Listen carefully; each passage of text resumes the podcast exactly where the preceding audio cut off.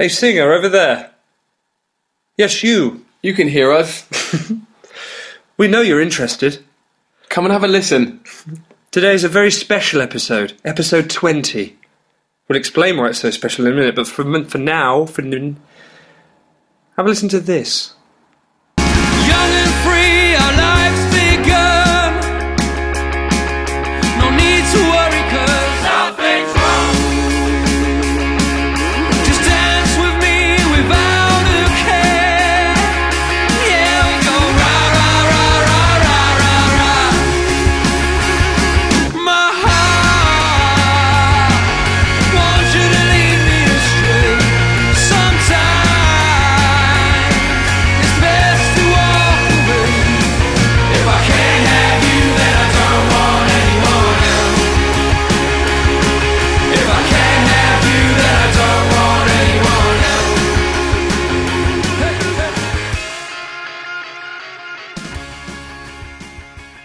Well, that was bloody nice. Well, that's, not, that's not how you describe indie rock, is it? No. That's wonderful. Yeah. It's not yeah. how you describe violins. What did you think of that, then? I really like his voice. Mm. He's, he's striking the perfect balance between balance, as in, you know, like a nice yeah. rounded tone. Yeah. Um, and here and there, he just... He has that bit of rock distortion going Sorry, on. Yeah, yeah. And he's sitting on... Yeah, really nice bridge notes. So that's that's Echo Tape, and they're... They're one of your guys? Yeah, latest single, Whiskey Bar. Yeah, so these guys are all over the place at the moment, and I think the... That, that sounds bad. That sounds like they're just milling, oh, yeah, yeah, that does, doesn't it? Yeah. Sorry, I don't mean in that sense. They are travelling far and wide. Yeah, they're doing a tour and things. But yeah, like you say, there's an ele- there's elements of um, functional greatness... in the voice. Mixed with stylistic wonderment. His vibrato is great as well, isn't yeah. it? Yeah, it really is. Yeah, one lovely voice, lovely voice. But these guys are just like old school band. Yeah. One of the mornings, because I actually went to their place to go and work with them, and uh, it was one morning, I remember, and it was after they did like some kind of video filming or something, and literally it it was like, I, I didn't pick them up, but it, it was like picking. You could walk around and pick them up from different areas of the house, or the, you know what I mean, just sleeping wherever. Just, and then one of them get up with hairs all over the place, topless, just walking sick around, all over himself. There was no, there wasn't any stick. Oh, okay, real band, you said. Yeah, Maybe there was, modern sorry. day. You mean modern day? Yeah, yeah. Okay, but they're at the Barfly in London on actually the tenth of October, which is next week, and a few other dates, which you can check out on Facebook, facebook.com forward slash Echo Tape. They're actually in Salisbury. Are they? Yeah, on the, next Friday. I see, from your list, the Old Ale House. Yeah. Those are, that's, that's a very old school music venue in Salisbury. And I doubt they'll be there next year. What, the Old Ale House? Yeah. Closing down? Well, I was talking more about the fact they'll probably be off in America or something, but... Oh, sorry. The bar, no. More important, the bar. To be fair, the bar probably I'm, is going to close down, con- isn't it? I'm concerned mm. for them. Maybe these guys can bring it back. Maybe they can. Right, what's happening today? Today, Steve, is special.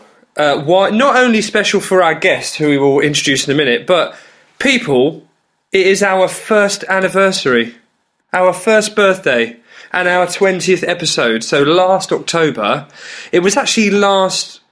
Last August, I think me and you sat down and had... I know we were driving to a gig. Mm, that was right.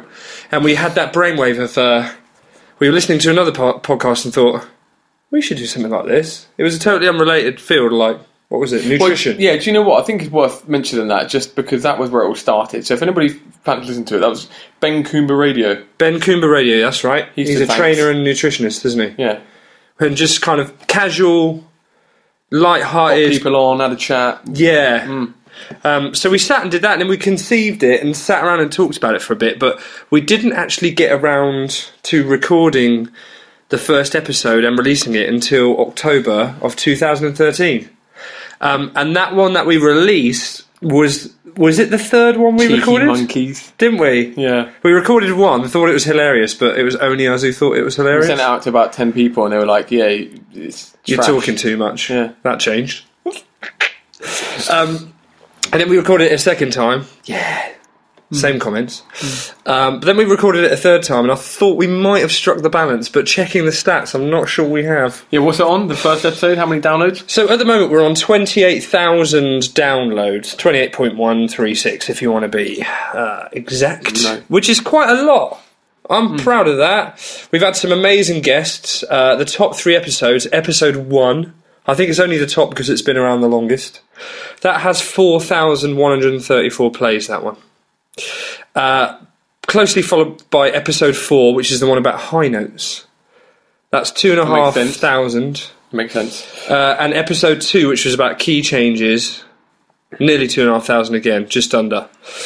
So what that tells us is that people listen to the first episode and half of them think we're knobs.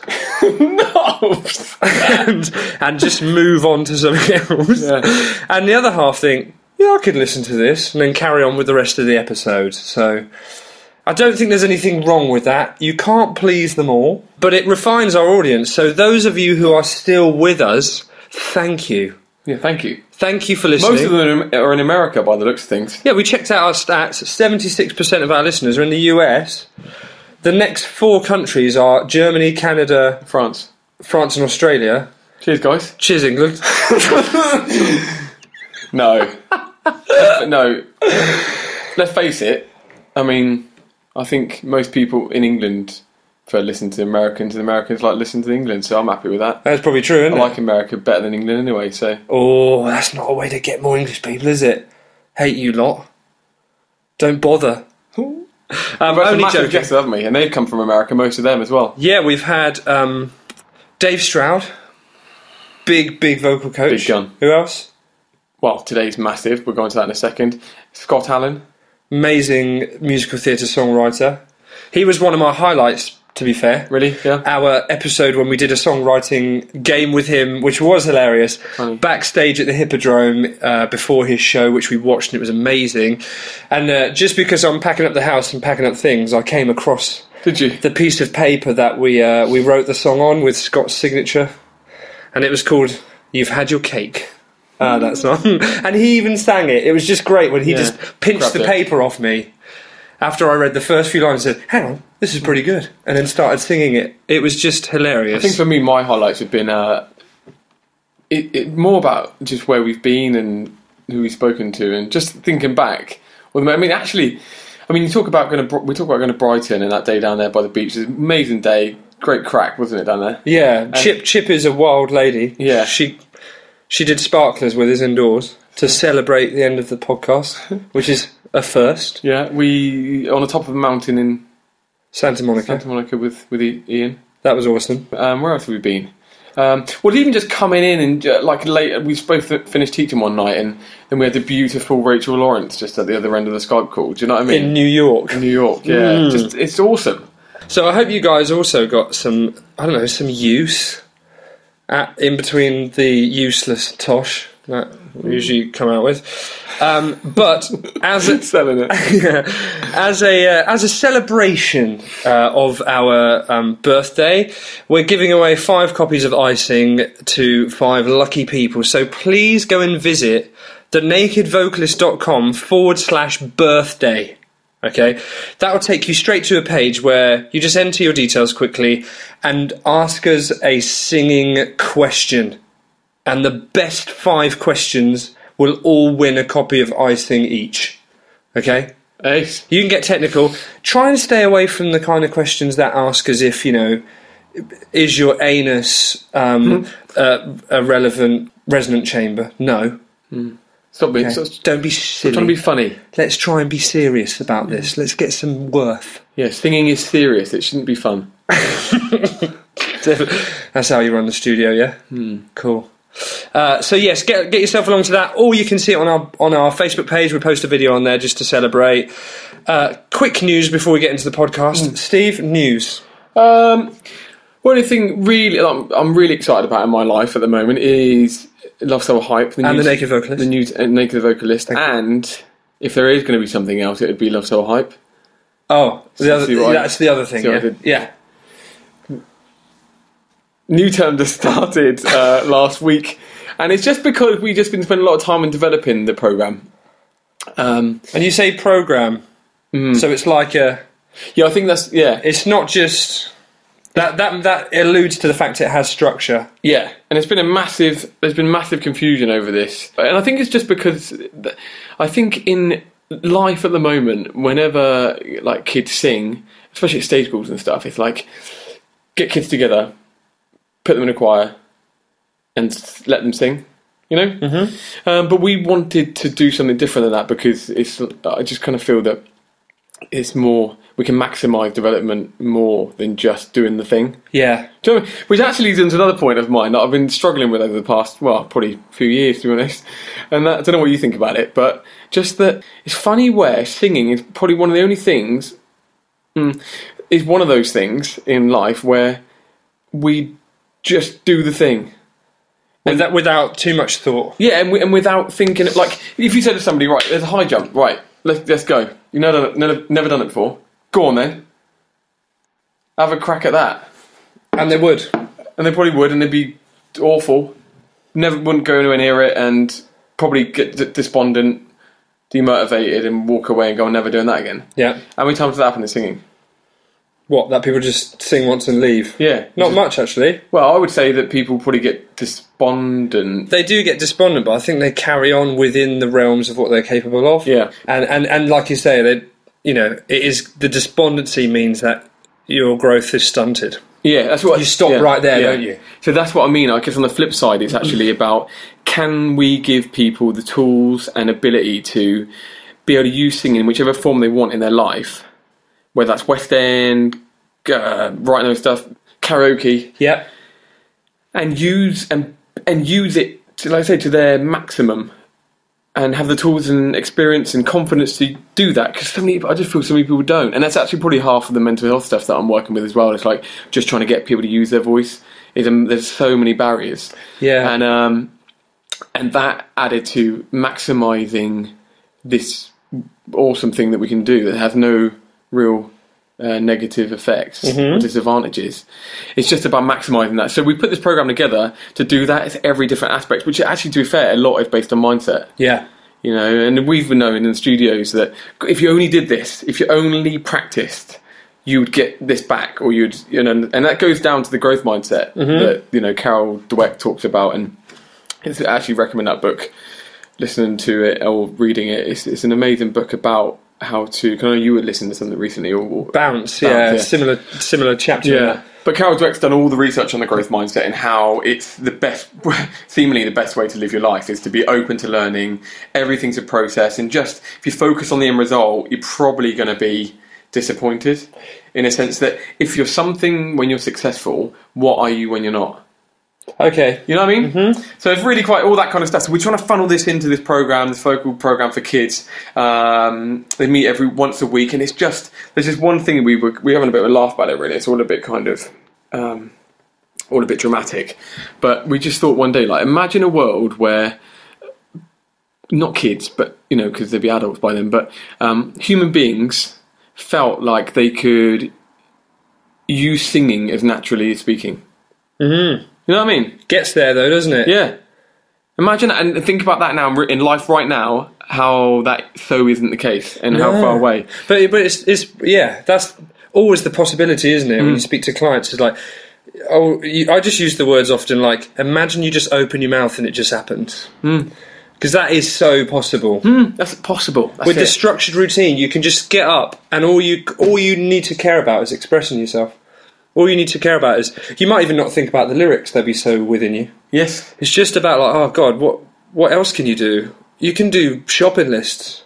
It could be so natural that you could probably think about your shopping and still give a good performance of hard songs. Mm, mm. It gets that way. But I, I, love, I love the growth mindset stuff, and I love the I love the fact that they did some tests way back. Maybe it was her, I don't know, but it was um, how to praise people and how to say... They tested a group on saying whether her, yeah. whether they were... You must have worked really hard versus, oh, you must be very clever. Yeah. And the group that um, were praised as being very clever ended up being quite fixed in their mindset because any any possibility of them being seen as not clever anymore crippled them so much that they would lie about their results yep. and or not undertake a task. Right.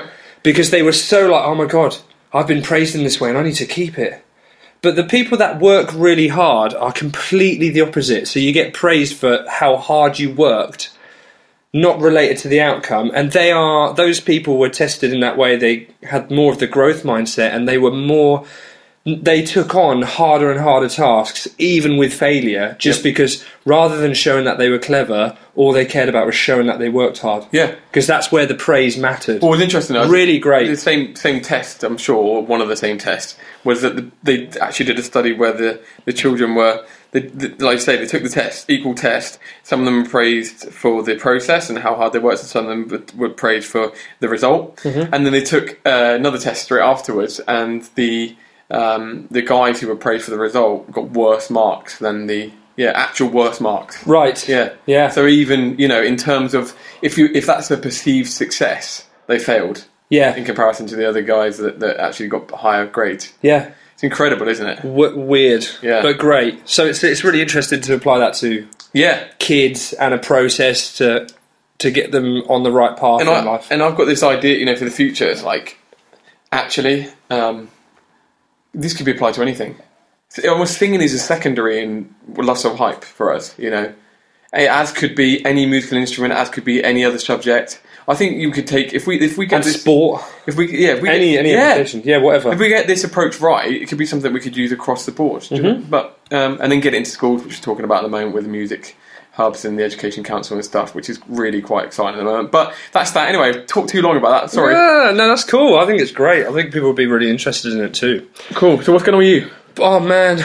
The London studio is kicking ass. Mm, I hear. I love it. I'm opening up more days there, which is cool. I'm moving to London, which is great. Um, a couple of clients have ended up on Radio one this week. Really? So Ed, Ed, who... Um, is a voice I work with, and he we played his music on the show a little while back, I Am Giant, oh, the, yeah, the rock yeah, band. Yeah. So he's ended up on the Daniel P. Carter show after a tour of uh, New Zealand and the bunch, so they're doing really cool. Hey. One of my other clients, Georgia, who I've been working with for a short while, um, she ended up on, uh, I can't remember whose uh, record it was, but you know, it's a D J featuring Georgia, and they ended up on one extra. D J one, um, Radio one Extra. So that was pretty cool, and they both obviously very chuffed about that, popping that. Mm. Through the wonder of Facebook, I get to see that instantly, you know? Really, yeah, yeah, yeah. So that's really cool. I'm really happy for those clients. And um, and I went to a belt workshop on yes. the weekend, a belting workshop. For cool. those of you who are not sure what belting is, it's it's that kind of really excited, stylistic yelling, which is cool. Musical theatre, people need it. Um, if you're going to bash out a Whitney song... You're going to need a good belting voice or whatever. Isn't particularly sustainable, but... It's not. It's pretty difficult, to be honest with you. And uh, it just outlined... I mean, the guy who ran it, lovely guy. Yep. Really personable. I really enjoyed listening to him. Um, he knew his stuff in terms of, in terms of anatomy, but um, there was a simplified approach to belting in that... That, well, were, that he gave. That he gave. Right. That were the, you know, there were three three main points he said. You know, if you have this, this, and this, you're good to go. Cleared for takeoff is the words he used. But, you know, the singers that were tested, um, and he had one of his clients come in, um, they just kind of proved that if you have those three things, you're not cleared for takeoff. Right, it just didn't work out. You mean the result didn't go as planned? Yeah, the result didn't go as planned. And, um, you know, some of that's down to chaos factor, isn't it? Mm. Like the student, nerves... all that jazz. Yeah, but, yeah, yeah. But you, but as a voice teacher, you can sit there and you can hear that things are just out of place, you know. The and again, it's not necessarily his or her fault, who was the subject and the teacher, but um, I just think that they had this view that belting, everyone can do it, but I'm just really convinced that not everyone can do it. Mm. People need to be in a certain place. Their voice needs to be set up in a certain way. Um, and for people that just don't just do it off the cuff, unknowingly, you have to be really far down the line with your voice. Mm. You have to really know it well to make the adjustments um, and to fine-tune it without abusing yourself. Or Could just... be, yeah, as we said, to use it as a tool that you can jump in and out of in a controlled manner. Yeah. If you're already yeah. tense, it's going to compound the tension. Yeah, yeah. You are screwed. And, uh, yeah, so the results of the belting, I mean, it's a, it was a useful workshop in seeing that, you know... people struggle with it out there. It's not easy to find a, to find a really good solution for people to belt and to teach it successfully across all levels will be a triumph. If, right. If if it's something possible, you know, and that's something I'm going to look into. What, so across the board? Across the board, being able to belt workshop, but so it has to be more technical than just than just inside we, an hour. Yeah, and that's it. And as we as we we said before, and we know that kind of across the board stuff just doesn't really work Systems, with anything. No. You know, there needs to be more education. Someone needs a background before yeah. they attempt belting. Mm-hmm. And and distortion is the other things I'm working on. It's just you have to be really in control, and many singers aren't quite there yet. They're close, sometimes they're far away, mm. but sometimes people are, are there. And when you meet those people, you're just like, oh yes, you could, you you are capable of, of making the adjustments. But you got some maybe some tools that you know that you could you could use or try out with singers. Yeah, try out, test them out. Right. You know, try and pick holes in them. Is that what you got from the from the workshop? Yeah. Yeah, and some some that I will experiment with, cool. but, but only for the purpose of on my own. Yeah, mm. and with singers who are prepared to work with me to see actually what doesn't work. Mm. So I think the pro, you know, getting to the process of something that works, you've got to make sure you know what doesn't work. Mm. Mm. Got to knock those out and be a little bit negative about it. Find the faults in it. Mm. Um, so yeah, that was an interesting workshop. So if you're interested in belting out there, you know, feel free to get in touch. But but just be aware that it's it's not easy. Mm. And it can be so tiring, especially if you've come from classical background. Mm. So that they were my news. That's my news this week. Um, so we should really introduce the phenomenal guest Oof. that we have. Uh, he is he's actually German. Listening back to the podcast, you know, he was raised in Germany. World famous voice scientist, probably the most famous. Mm. Yeah. So voice teachers out there would know who he is. Yeah. Um. Voice researchers and voice scientists will be probably hold him as a bit of a god. And we're fortunate to have him as part of our network. I say have him.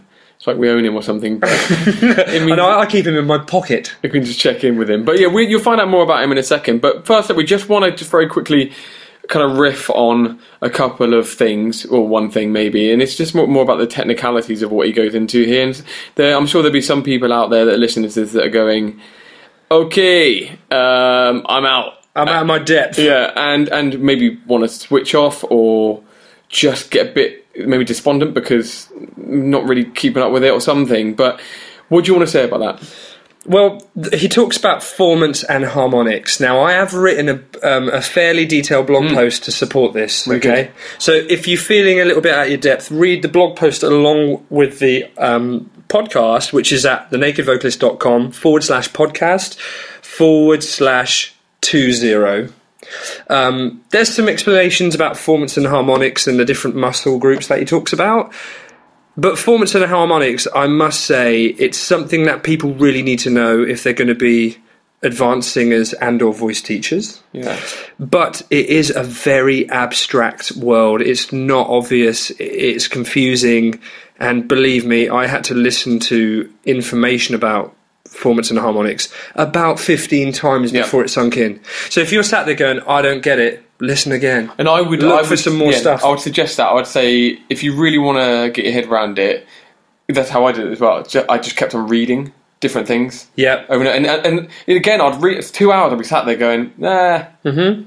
Okay, next day, let's try again. And it does. If it's some certain stuff drops, doesn't it? But what I say is that, you know, we're singers or singing teachers. We're not scientists, are we? No. And that's the hardest thing for me to begin with. I know it was for me, was the fact that you can't see it. Yeah. You know what I mean? It's like, and and and I actually, and I think I probably still do now. You know, I'm more I'm more about I'm more about.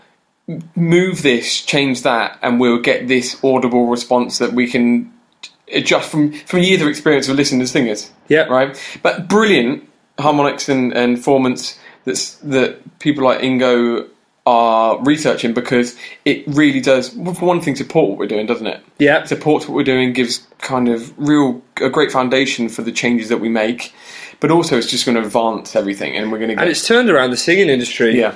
It's, oh, t- yeah. it's turned around singing, teaching, imagery, imagery, because a lot of people are used to explain things that were based on yeah imagery and close but not quite there explanations mm. on the resonance and mix and how chest and head voice works. But the the research that Ingo does and everything mm. has really it's it has almost put some people out of business in mm, terms of mm. how they're like, okay, now now I need to completely readdress how I think about voice because whatever I was saying isn't quite mm. right. And some teachers have embraced that like we have and gone, okay, we weren't perfect, but mm. we'll take on the new stuff. Some people resist, but yeah, if you want to know the truth, you have to, if you're, and you're a voice teacher, you have to know this stuff. Mm. Geek out, people. This yeah. is for the this is for the geeks. Please welcome Ingo Titze. So we are privileged to be here today with Doctor Ingo Titze. He's a voice scientist and executive director of the National Center for Voice and Speech at University of Utah in Salt Lake City. He's also a professor at the Department of Communication Services and Disorders at the University of Iowa, and he's also written several books relating to the human voice. I'm sure there's a million other things we haven't covered in that, but... I hear he's a good cook as well, actually. Oh, where'd you hear that? I, well, somebody uh, went to your barbecue, actually. Oh, my gosh. Yeah, uh, so... Well, that was a combination of people. Oh, I see. You can't take all the credit for that one. Not, not very little, in fact. All right, great. Can you tell us a bit more about yourself? And, and uh, that, that's the brief synopsis, but tell us a bit more about how you got from, from I don't know, maybe a teenager to now. Your okay, well, I'll start actually. I was born in Germany, and uh, right uh, after the, well, four years before the war ended, um, and so I learned uh, all of my interest in music from listening to my uh, mother and aunts and uncles singing, and listening to the radio, primarily classical music. And so I got hooked early on for, in, into singing, um, sang with my mother and my aunt a lot. Uh, but at the same time, um, my father always uh, contemplated us emigrating from Germany because the situation for us going to university or something were not that great. Um, so in nineteen fifty-five, we emigrated, and I was thirteen at the time. And he encouraged us very much to take advantage of American education, higher education. And he said, you know, go into sciences, that's where the money is. And so I could never figure out which path given by my parents I should follow. And so it was a, it was a parallel path for forever. And even when I had my master's degree in electrical engineering and started taking my first voice lessons when I was in my twenties, I could not figure out which would be the vocation, which the avocation. Um, so I went and worked for the Boeing company as an engineer and for North American aviation and did all sorts of interesting things. But once I took voice lessons, I could never get my head away from the human voice. Everything that, you know, I thought of during the day when I was walking or doing something always came back to the voice. And at the time, there was apparently nobody in the world, no physicist anyway, and I got my PhD in physics after my engineering degrees. Um, there was no physicist that ever had done much on the human voice. I mean, eyes had been uh, examined and ears and all other parts of the body, but there was almost nothing available. And uh, so I decided I was going to just sing while I research the voice and do that forever, as long as I can. Still doing it. Great. Mm. And we've been witness to that in a couple of your lectures, actually, to, today and yesterday. Unbelievable knowledge and experience, obviously spanning all that time. But you can tell, you can tell that the, the passion for the voice is there for you. And a lot of people here, which you've probably heard a lot in the past, I'm sure, your ability to relay what you know in a very easy way for people to understand. And voice teachers all around the world will benefit from the way in which you actually approach that complex information. Is that from your passion, do you feel? Yes, it's absolutely a total joy to be able to explain uh, something yet in another way, with like another parable, another example, uh, when there's very complex terminology and very complex uh, science that's behind it. And and the physics behind the human voice is not particularly easy physics because it's it involves chaos and all of the things that is is done now in, in uh, fairly broad applications throughout the engineering and physics world. So to be able to bring it down to something that you can explain to your brother or to your mother or to your aunt or anybody or anybody at any level in, in the singing world, that is absolutely exciting. Yes, and, and valuable. And do, do, you, do you feel like maybe uh, the fact that you do sing yourself and experiment on your own voice, that helps you to create a better explanation even further? Oh, yeah. Yeah, I don't think you can really be uh, a complete scientist in voice without going through the steps of learning how to sing yourself awesome. and speak and do all the things that uh, that we can do with our voice. Absolutely true. Yeah. Hey, great. So we've got some questions for you, actually. We want to talk about some areas of the voice that we know the listeners ask about regularly and or come up in conversation quite often. So, and while we had you here, we thought we might as well exploit your knowledge, because I know people out there will be up for it. So the one thing we'd like to like to get a good a good explanation for, because I know voice teachers sometimes struggle to put it in a nutshell about how the voice works on a on a basic scientific level. Can you can you run us through that briefly?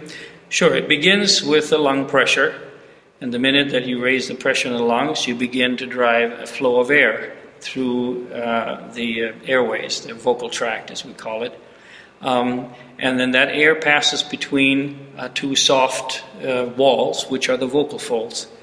And uh, there, an instability uh, can occur, and that instability means that the wall is no longer steady, but it begins to self-oscillate, uh, as this is what we call it.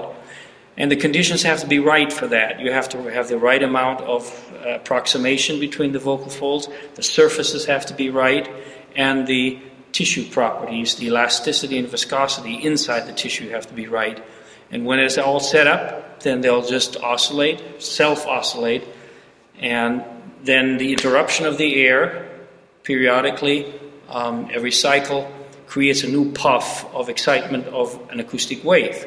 And that acoustic wave then travels up and down with reflections in the vocal tract. And the combination of those reflections and what goes out the mouth is what we hear.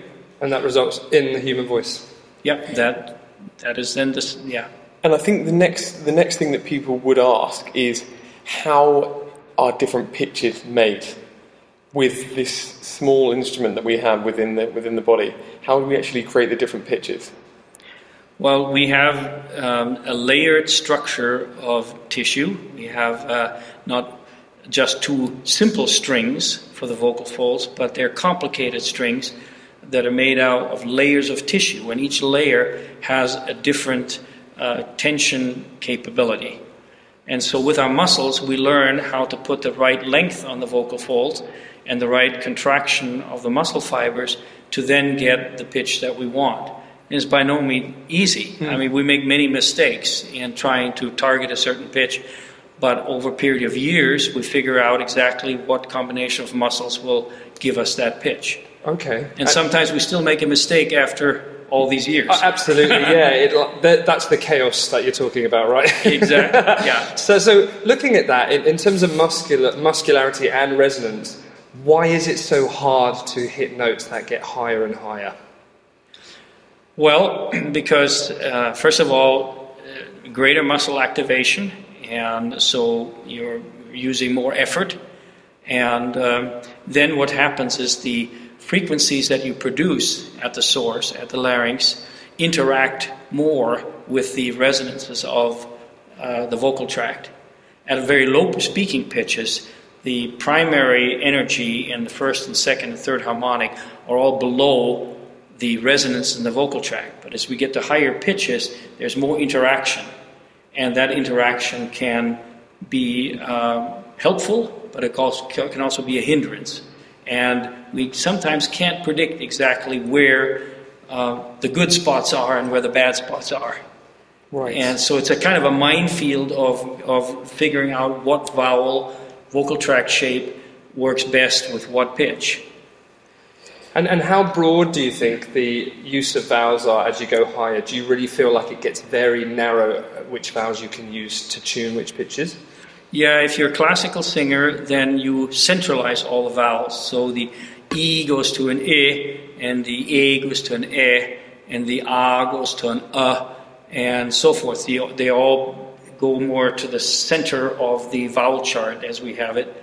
Um, but if you're... So they all end up being kind of similar in shape. Yeah. More similar than they are in their spoken way. Exactly. Right. But if you're a belter, then you have even fewer choices, because only the ah and the eh uh, are the ones that really work for high-pitched belting. And that, that's, a, that's a cracking transition there, actually. Um, I know we had a question about the larynx and, and the larynx position, and you just mentioned about the belting. And I, uh, from earlier on today, when, when you spoke about the, the larynx height, and that it's factored into what we perceive as belting in this in this day and age. Would that be correct in saying yeah, that? Yeah. And so, could you explain there how the how the larynx comes into play in terms of pitch, especially, I guess, if we're talking about belting?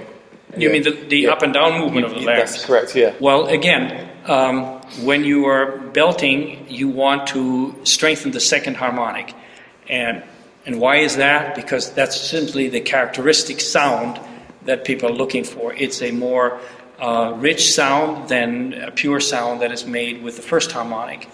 Um, and so that's criteria number one. You want to strengthen the second harmonic. How can you do that? Well, you want to get it close to the first resonance of the vocal tract, first formant that we call, and that strengthens it. So how do you raise that first formant?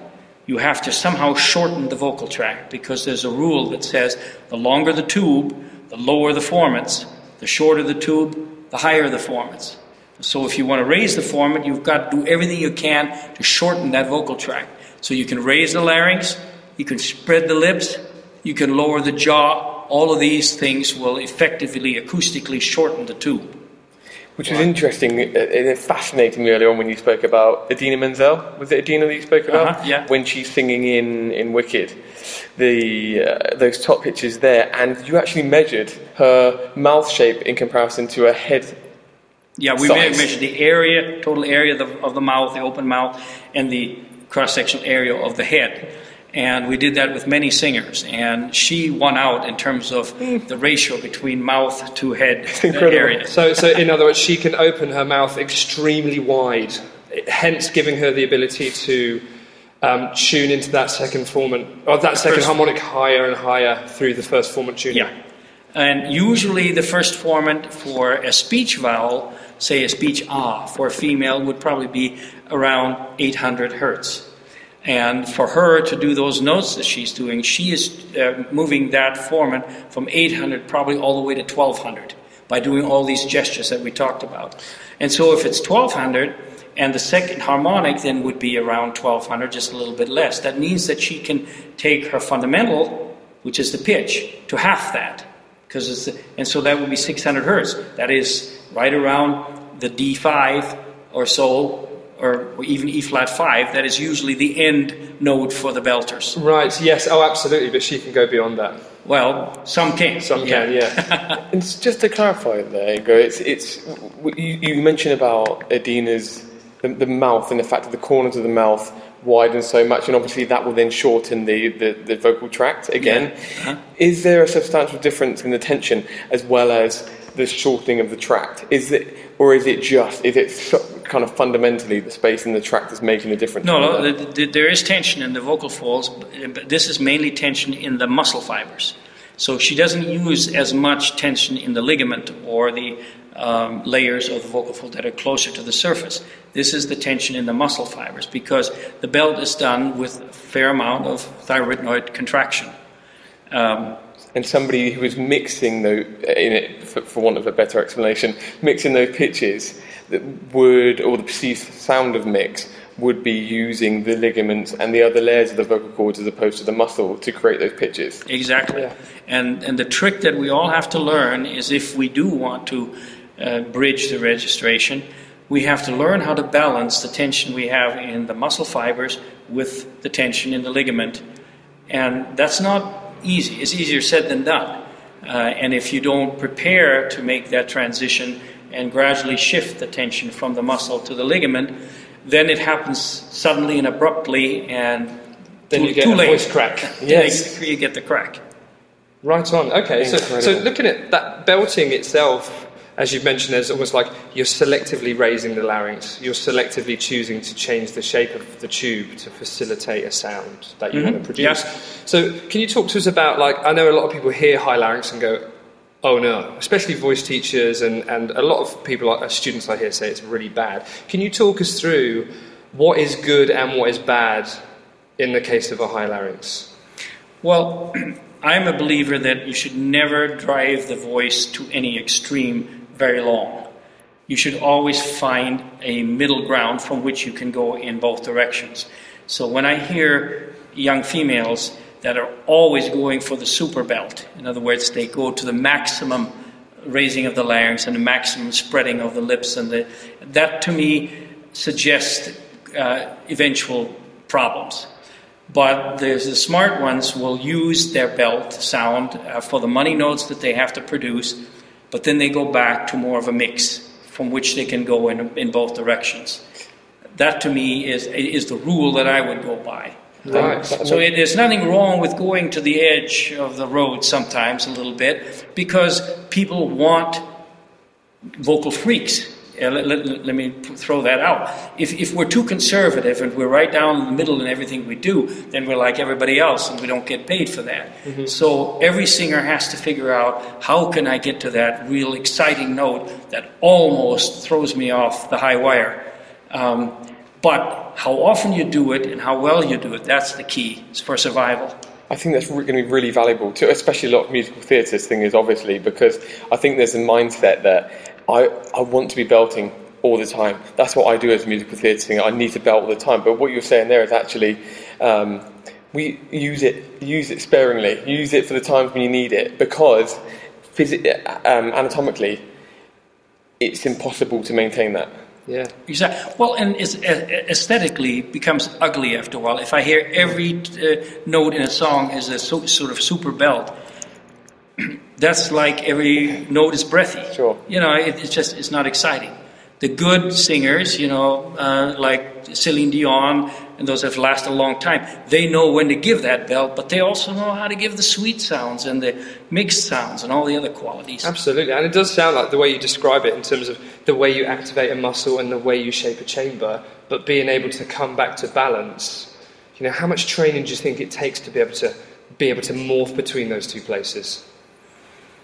Well, uh, probably it's a little different for every individual, um, but uh, certainly it's something that every singer has.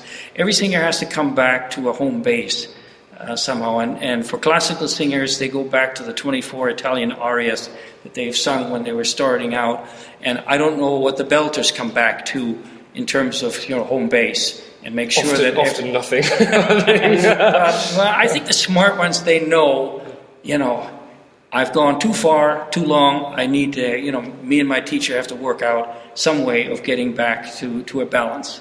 Yes, this the science side of this really opens my eyes to even just giving things a bit of a break. And do you feel that way? That actually, with if you consider airflow, uh, posture configuration of the vocal tract and vocal cords, and the five layers within the vocal cords that need to be configured, that's just a Oh, just off the top of my head, when you consider all those factors, singing is really tricky, isn't it? So, well, it's hard because uh, we're not given a, a very good instrument. I mean, I, from a purely mechanical point of view, what we have been given by nature i- is an ugly instrument. Mm. It's not well built because, as I said before earlier, nature is so stingy with what it gives us. And so we have to really, really learn how to play it well. And then there's a combination of the player and the instrument being all wrapped up in one. I mean, if you play a Stradivarius violin on a day when you're emotionally or somehow fatigued, but the instrument's still good. But in the voice, everything goes down together. The instrument goes down with a player, mm. and the instrument goes up with a player. That's why the vocalist, when he's on, gets the greatest amount of applause, more than the violinist or uh, somebody else. But when, when they're down, they also get the greatest boos. Because the things, you know, go wildly in both directions. Absolutely. And you, you were talking earlier about the limbic system. Can you explain a bit more about how that affects the voice in terms of emotional content? Yeah, well, the limbic system is what we have in common uh, with uh, with all other mammalian creatures on this earth. Uh, and um, it's basically the, what uh, governs our impulsive cries and uh, shouts and Uh, and laughter and giggle and all these things that we do. Um, and uh, it often just comes very spontaneous, and if you at the same time you're trying to uh, produce something with the speech cortex or the musical part of your brain, um, then there are two messages that can come simultaneously, and they both act very strongly on the larynx, and uh, then trouble can happen. Yes. And so we never, when we sing, we never want to really be emotionally. We want to uh, fake emotions and make the listener emote, but we have to be in control of that system all the time. Yeah, and um, um, why is it that system can can be thrown out? Why can you be interrupted by your limbic system when you don't want to? Um, well, the muscles just contract in a very different way. Um, you know, when you cry or when you shout or squeal, um, it, it hasn't been studied all that well what the combinations of C T and T A muscle activities are, or the adductors. Um, the, those are studies that should be done, but then you've got to have real emotions. And how do you do that in the laboratory? ah, yeah. The only emotion in the laboratory is like, this place is weird. Yeah. I, I feel uncomfortable. Yeah. But I, I've done it with giggling, and usually what you do is when you want to study a giggle or a laughter, um, you get your subject and put the hooked wire electrodes in them and and measure the muscle activity, but you have to have some people in the audience that start a laughter.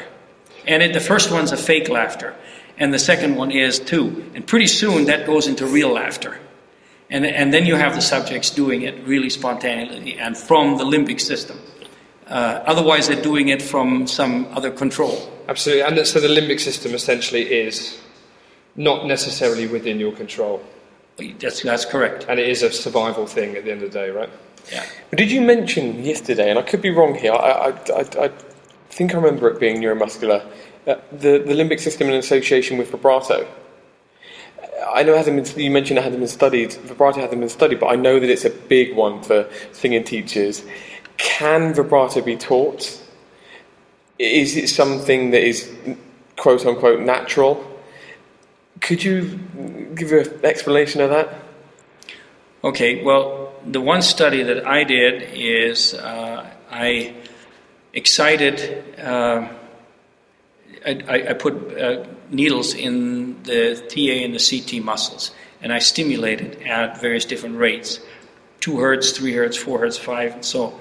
And I found that there was very little vibrato created um, at two hertz, and I did it basically on myself, and I know that my natural vibrato rate was about five and a half hertz. So at two hertz stimulation, it didn't change much. I did, uh, and it just kind of clicked a little bit. But the closer I came to my natural vibrato, all of a sudden, you know, the extent of the frequency vi- variation was very, very large, and uh, it was really reinforced. So the natural vibrato was reinforced by the stimulation, which told me something is that there is something peripherally going on. It's not all in the brain, because stimulation of the muscle would not have affected what's going on in the brain. But there is kind of a tuning that goes on, yeah, right in the larynx between muscles that are excited. And so my theory is that the brain does start to produce the frequencies over a broad range, so anything from three to ten or twelve hertz, and they're all in there, uh, presenting frequencies to the muscles. But then it's the reflexes between the T A and the C T that sharpen those frequencies and give then a more steady five and a half or six hertz rate. That was a long explanation for no, absolutely. Uh, what, what's the cause of vibrato. Now you asked, can it be trained? Uh, yes, I believe it can. Uh, when I started out, I had a very, very fast vibrato. It was probably close to seven hertz or so. And I was given exercises in the mid-range of the frequency and with letting go a little bit of the lung pressure. And it settled down into a somewhat slower vibrato. But now uh, it's gone too slow because age slows down the reflexes. And if reflexes are part of vibrato, then naturally as you get older the rate will slow down. And so a lot of times when people are in their sixties and seventies and still want to sing, uh, they have a slower vibrato. Right, and so there's not necessarily anything that can be done about that? Um, well, not much. Right. I mean, reflexes slow down. You don't walk as fast as you can. We did once. And, um, but under immediate control, there are two things about vibrato. One is the extent of how high and how low you go bet uh, between uh, or vis-a-vis the median pitch. Uh, that can be controlled easier. So the jazz singer goes from ah. Uh, uh, that they do that with with the extent more than with the rate. The rate is pretty much determined.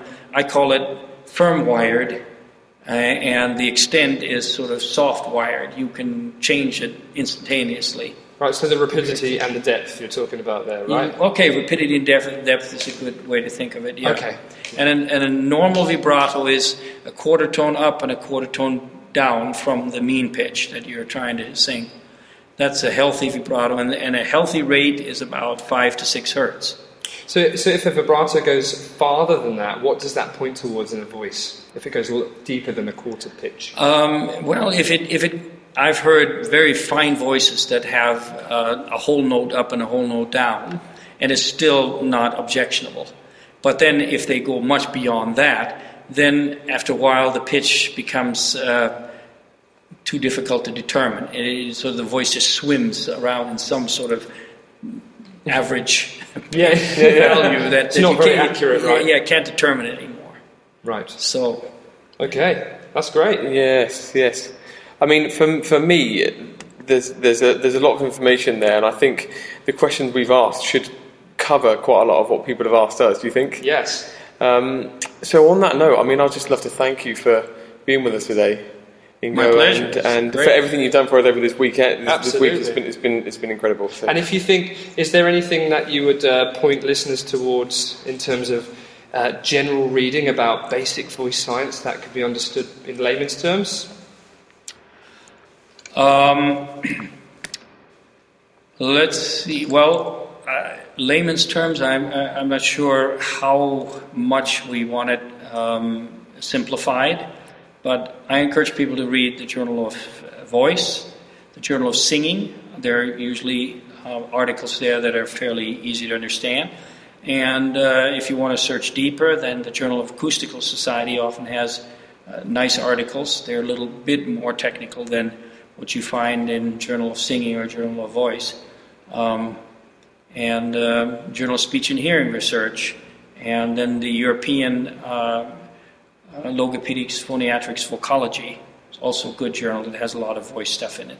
Great. I hear that there are some fantastic books on, if anybody wants to delve a little bit deeper into this this topic, that are out, out at the moment. What, what would they what would they be called? uh, I've just bought one, and you've well, just signed it. So. Well, I recommend Principles of Voice Production for people who really want to understand the basic science behind voice, the acoustics and the mechanics.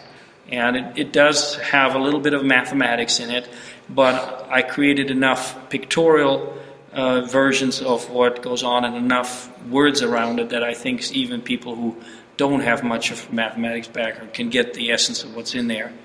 And the follow-up to that is uh, vocology, which is more based on uh, practical applications.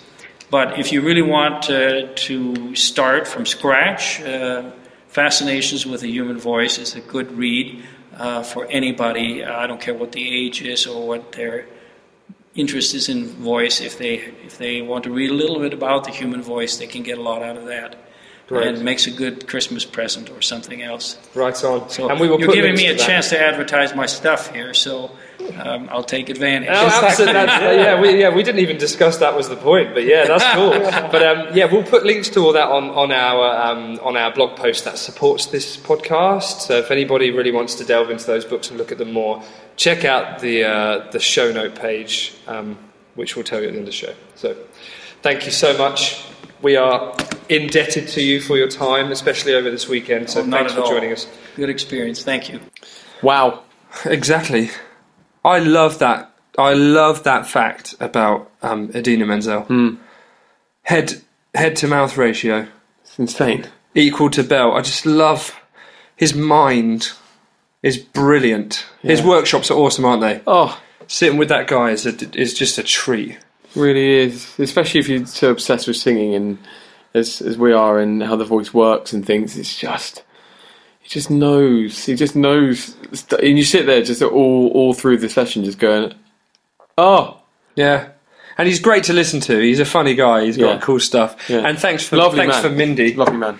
For setting that up. Um, and he is yeah, he is the science advisor um, to our network of teachers of vocalogy and practice. So we do have him close by, don't we? Yeah. For questions and stuff. So hope you enjoyed that, people. Like like I said, get in touch if you're like boggled, which is possible. In fact, very likely. Mm. Um, so uh, we will do our best to help you through that. A uh, little bit of outro news. We are moving out of our house. End of an era. This very spot where we record this podcast every time will be no longer. Will be no longer. You sad?